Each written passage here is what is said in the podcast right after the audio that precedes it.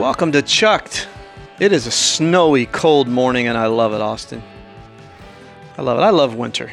Mm-hmm. I love it. It makes you hardy, you know? It does. It's I don't care for it in April, but it's good for your character. Why does it kill you? Make you stronger. Mm-hmm. You know, be no snow. What do you call it? Snowbird. Yeah. I was going to say snow eagle. That sounds like an Indian name. Snow eagle. Snow eagle, come here. You know, my dad would have said. Yeah. It's really cool. Crisp morning. I like it like this. There's clarity in cold, clear mornings like this. It was so good to play tennis with you this morning. First time in 6 weeks. Had a lower back injury. Been rehabbing that, and it was fun to play. Yeah, it was good having you out there. It was good to be out. It's been weird not having you around the courts. And we would have played longer had the UD team not pushed us off the courts. Yeah. Probably, which was good that I didn't get to play longer. What a weekend in sports and church. Let's talk church first, because this was a big weekend, our first Martin Luther King weekend event. And I just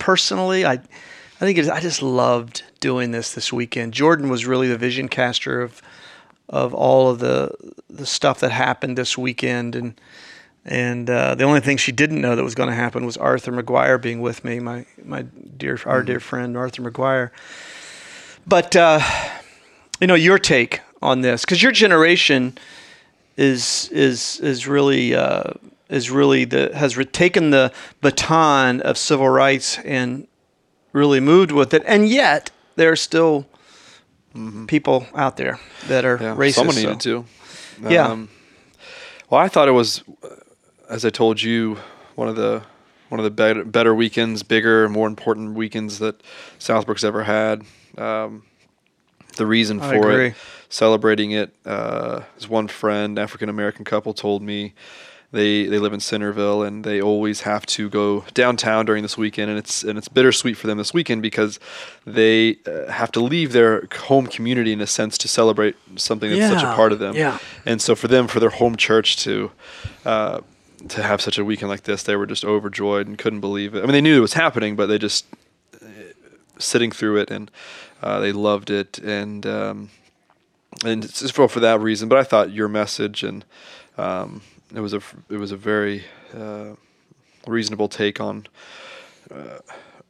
racism. Not that racism has merit or reason within itself, but you know, the love over logic and love over legislation, and that's where it was relevant for me and for my generation is politics saves everything, and equality and tolerance and these words that are thrown around.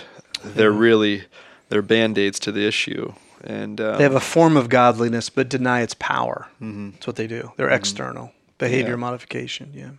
So I thought all of that was a huge weekend, and I loved hearing it the three times I did, and and having Arthur up there, and but then this stuff about our family, you know, that it hit on a lot of levels, you know, with the March for Life this weekend in Washington, D.C., and the abortion aspect of what you shared. It was really hot. Yeah, it was. Really hot. It was an emotional weekend on many levels.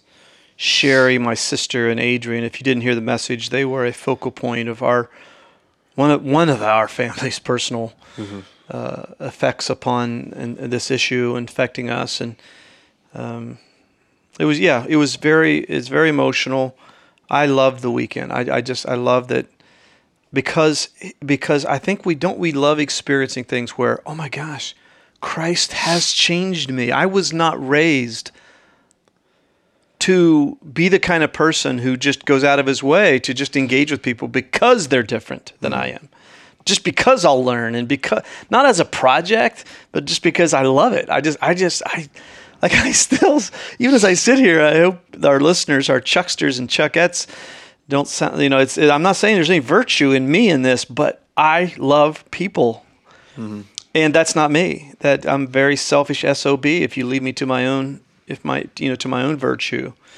And, you know, the story that I told about the gentleman in the Chicago Bears sweatshirt and hat that I told about, is it happens to me all the time. And it's an amazing thing when you see yourself as an agent of Christ's love that speaks to Samaritan, 5-time divorced, immoral women at a well, mm-hmm. you know? And so it was yeah, I hope we have many more days of leading, you know, if our whole country could hear that message, not because of me, but the whole weekend's message, it would be a better country. Well, it was as I said, it was a fresh take. It's just it was just a take on racism you don't hear, and the much needed parts, the sensitive parts that really hurt a lot. As I said, it was like a porn weekend. The tension level I felt like in the room, mm-hmm. It just hit on so many levels of each person. So that's probably why you don't hear it a lot, and you hear just about the legislative issues with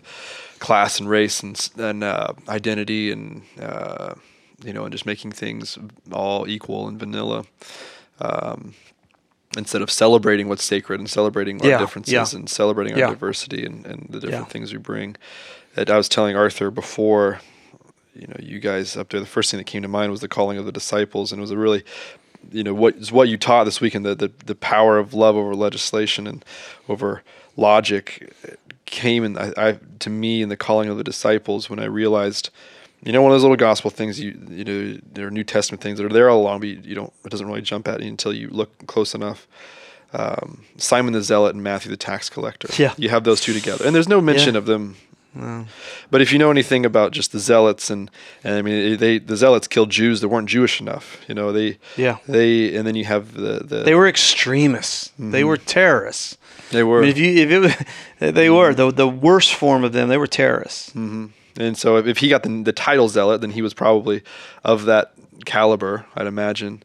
And then you have Matthew the tax collector. That's utterly opposed to Simon the Zealot. Polar opposites. Of the world. And you have them, and it's just nonchalant. Jesus called Matthew the tax collector. He called Simon the Zealot, and then you're later on, and John. You have verses like no greater love than a friend that lays down his life for a friend, and so that's and there's a little stream of the effect, and that's a profound effect that would really do something today with people of the center of in between Simon and Matthew. You have Jesus. Well, it's it would today be a Palestinian zealot mm-hmm. in the same group, hanging out with some Saudi Arabian as a Jewish zealot or Saudi mm-hmm. Or Saudi Arabian. Yeah, I mean they're in the same small group. Mm-hmm. Okay, sometimes we have people say, I just can't get along with so and so. I can't be a part of Southbrook anymore. And there's 5,000 freaking people here. The odds you're going to run into them, number one, are great. But then I always think of that. I always think of Simon and Matthew. They were in the same small group. Mm-hmm. And grew to love one another. It's fun to speak into stuff that you've seen it happen with Jesus, that he causes us to rise above. Mm-hmm. That's what he does. He causes us to rise above. Yeah. Let's come back to that, because our lesson today is going to be about reaction. And we're going to come back to this weekend in a minute, but you got to get your thoughts on Patriots, Rams, Super Bowl, and Pete, our Bostonian producer, is shaking his fist in exaltation right now. I don't know if you saw on Twitter that the Michigan football put out a picture of Tom Brady with his Patriots jersey kind of torn away, and underneath is number 10 from Michigan. Mm-hmm. And Ramsey Nasralli, the Buckeye homer, he said, yes, Michigan taking credit for developing Tom Brady into a 6th-round draft pick. He's just, yes, because all these Michigan guys, yes, he's the best of all time. He's the best of all time. He's the most accomplished of all time. Austin, the way he executed down the stretch. I think I think he's a 2 Super Bowl winning quarterback without Belichick. And I know that's hypothetical. Yeah, that's right. It's a perfect marriage. That's not, but I think, he's Peyton Manning. Peyton Manning, he's 2 Super Bowl winning quarterback. It's great. He's not. I don't think. I don't. Montana was something without Joe, without Walsh. I don't know, but without Jerry Rice. Without Jerry Rice. But yeah, I think you take Brady away from Belichick. Belichick probably wins 4, maybe 5. I think you take Belichick away from Brady, and Brady probably wins 2, mm-hmm. maybe. Maybe. One thing I do say, and our dear brother Pete's going to really have a problem with me saying this, don't breathe on him in the pocket, or you may get a flag called on you. Yeah. It was stunning, that roughing the passer. Talk about white privilege. Oh my gosh. Yes, gosh. Jeez. Oh my gosh. It was, somebody made an attempt to put their hand up, and there was a flag called, even though there was no contact whatsoever. And of course, we're suffering Browns fans that three or four times this year, Baker Mayfield nearly got decapitated, and there were no calls at all. Yep. But you gotta, it's hard to hate what's great, and you just gotta sit back. And I know both of us were just kind of tired of seeing, we're not being Patriots fans, we're just kind of tired of every year the Patriots in the Super Bowl. But you gotta, to me, excellence and greatness is all about sustained excellence. Mm-hmm. That's what greatness is. Don't tell me about how flashy you are with one. I love that embrace that was it Hogan and Brady had. You're slow. You're old. We have no defense. Here we are. I know. I loved that. It's really amazing. I've always loved the. I've always rooted for him. I've always liked him. Always liked Brady. Even the only Michigan guy I've really ever rooted for. I love Belichick. Yeah. On to Atlanta. I love all that. But this was the first year I really rooted against him. I think it was the passive, brag. And I saw it as we talked about in Serena this past week. I always root for Serena. I love Serena, but I can't stand. She's playing some 17-year-old girl in the second round of the Australian Open from some godforsaken former Soviet Union country. She's probably gonna, on average, will be on tour for 5 years at most. Not a great player, Terrified of Serena. Serena just blows her off the court, 6-1, 6-2 or something. The girl's embarrassed. She's crying after the match, and Serena goes up to her and says, "You did so good. You did amazing." And it's, I just can't stand that. And so the Patriots coming into this game when they were doing all the bet against us, no one's betting against you.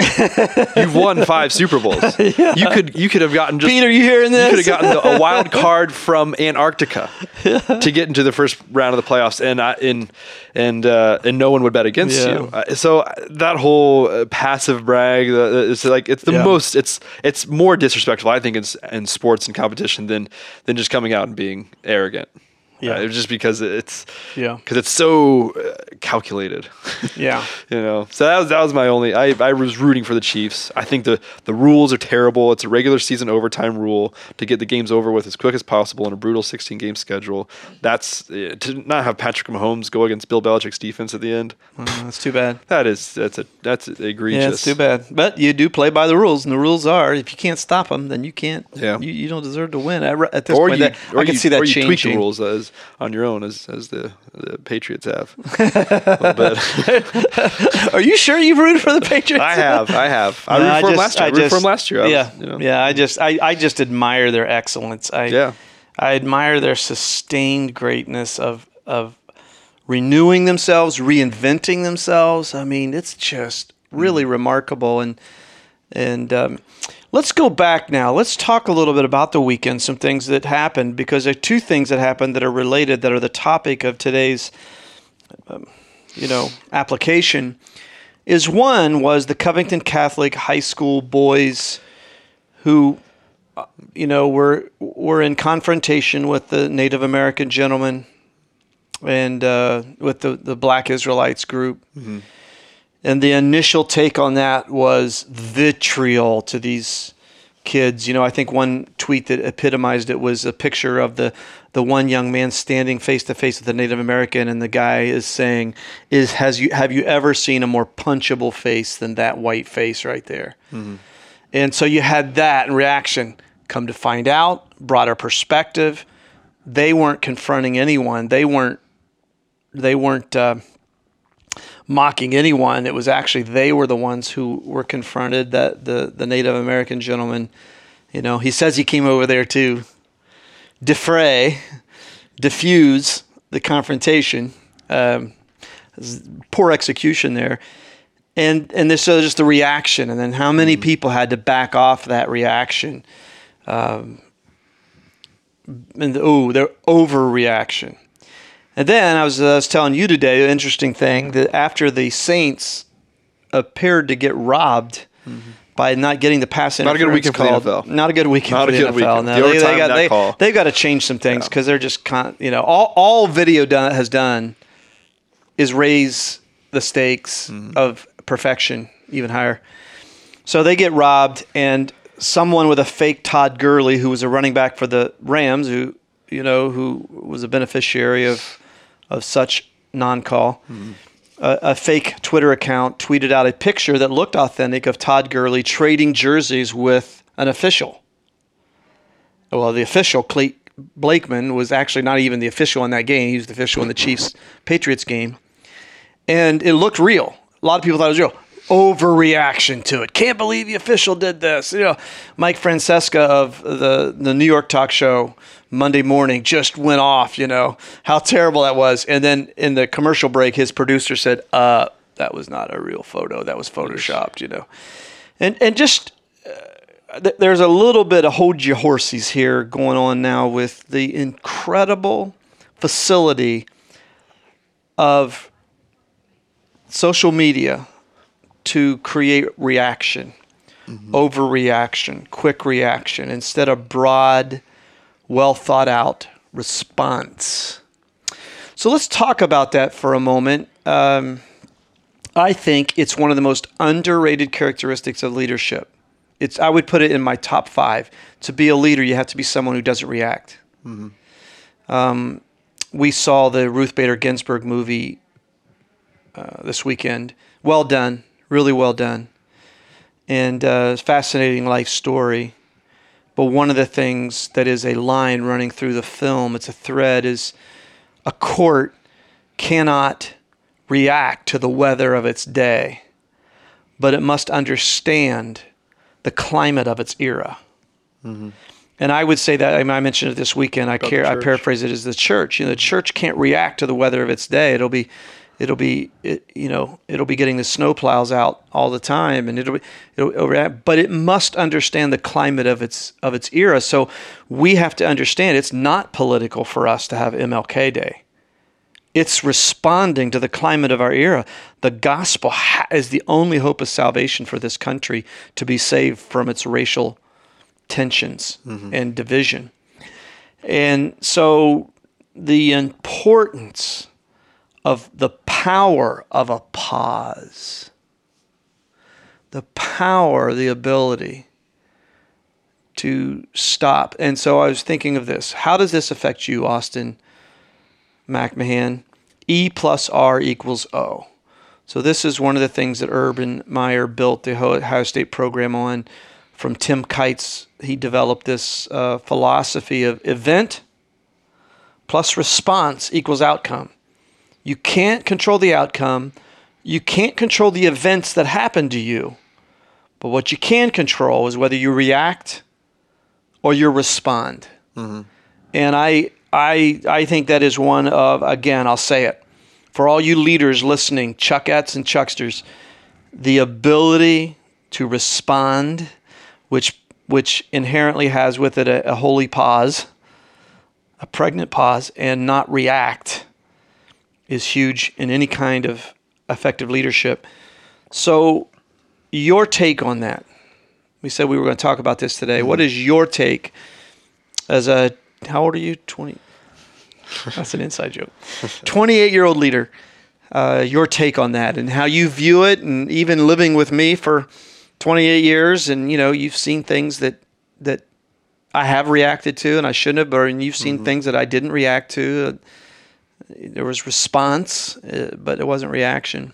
Yeah.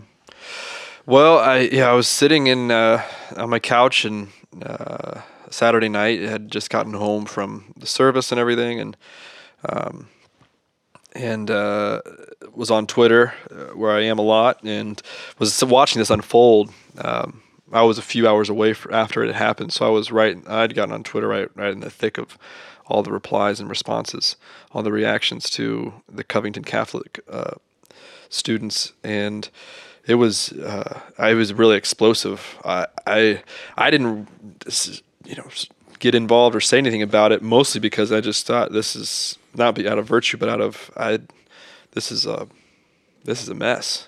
You know, this is just, I don't know what to think. I don't know. But you know, in retrospect, thinking about it, one professor I follow, Michael Bird, he wrote some good books. He said that one good thing about it is seeing a lot of these people, a lot of these journalists, a lot of commentators, political commentators, offer apologies and say, "Hey, I was wrong. I blew it." And that has been cool to see. A lot of people haven't. Yeah. A lot of people have deleted tweets, and you know, and there's been a lot of that. News outlets have deleted tweets. CNN's still running with the story. So you know, but it has been cool to see people pull this back. In reflection, I think of a brother of our Lord wrote a pretty sharp,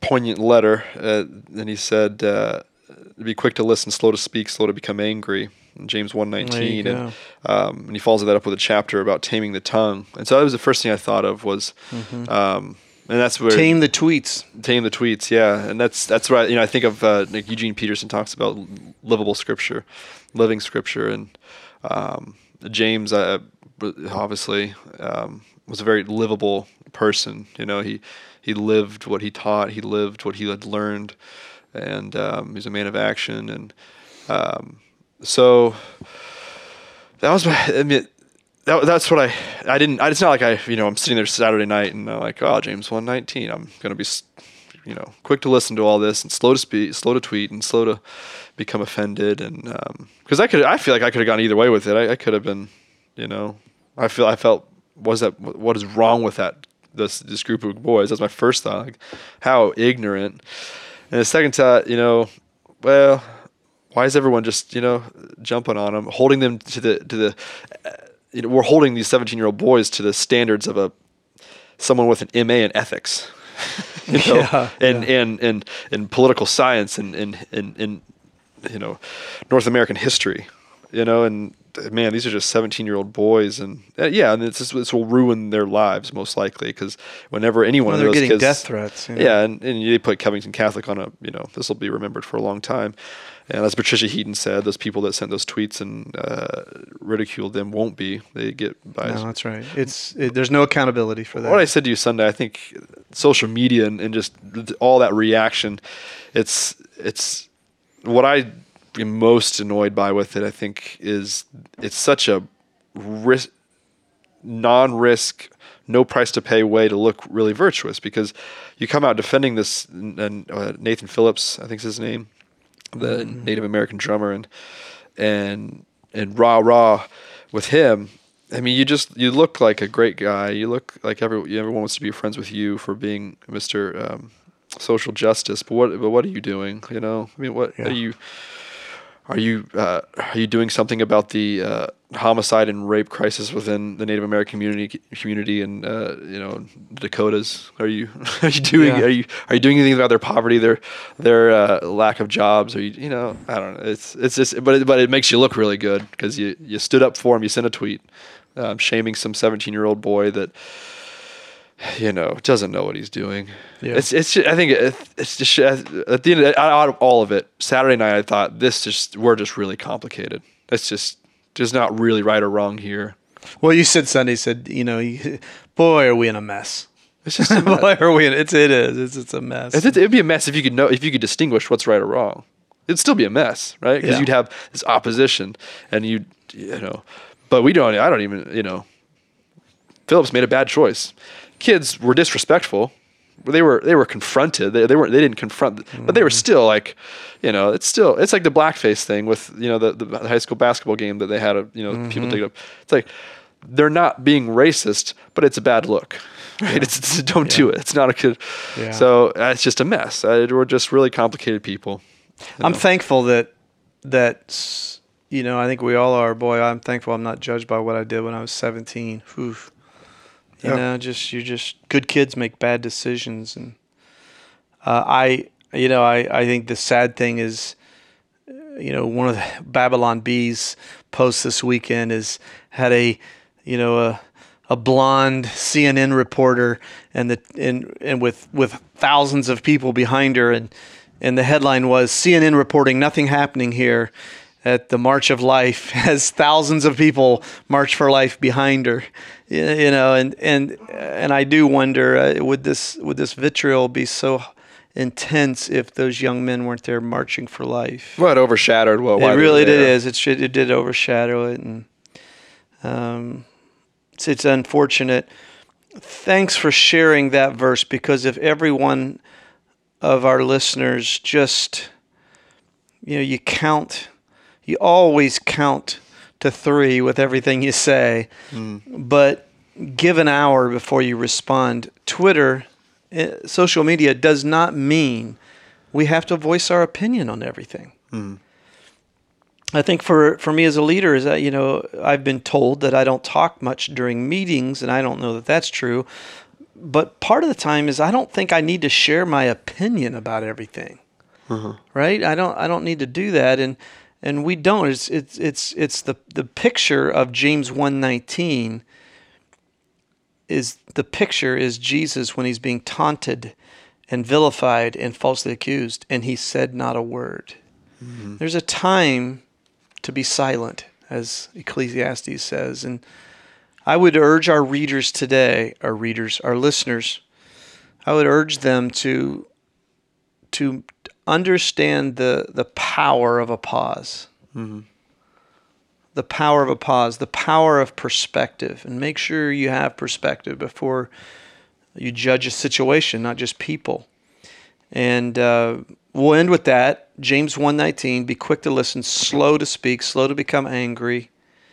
The management of our mouth and the management of our emotions equals a high impact. E plus R equals an outcome usually that is very, very redeemable and positive. Until next time, this is Charles Braxton with Austin Charles, and this was Chucked.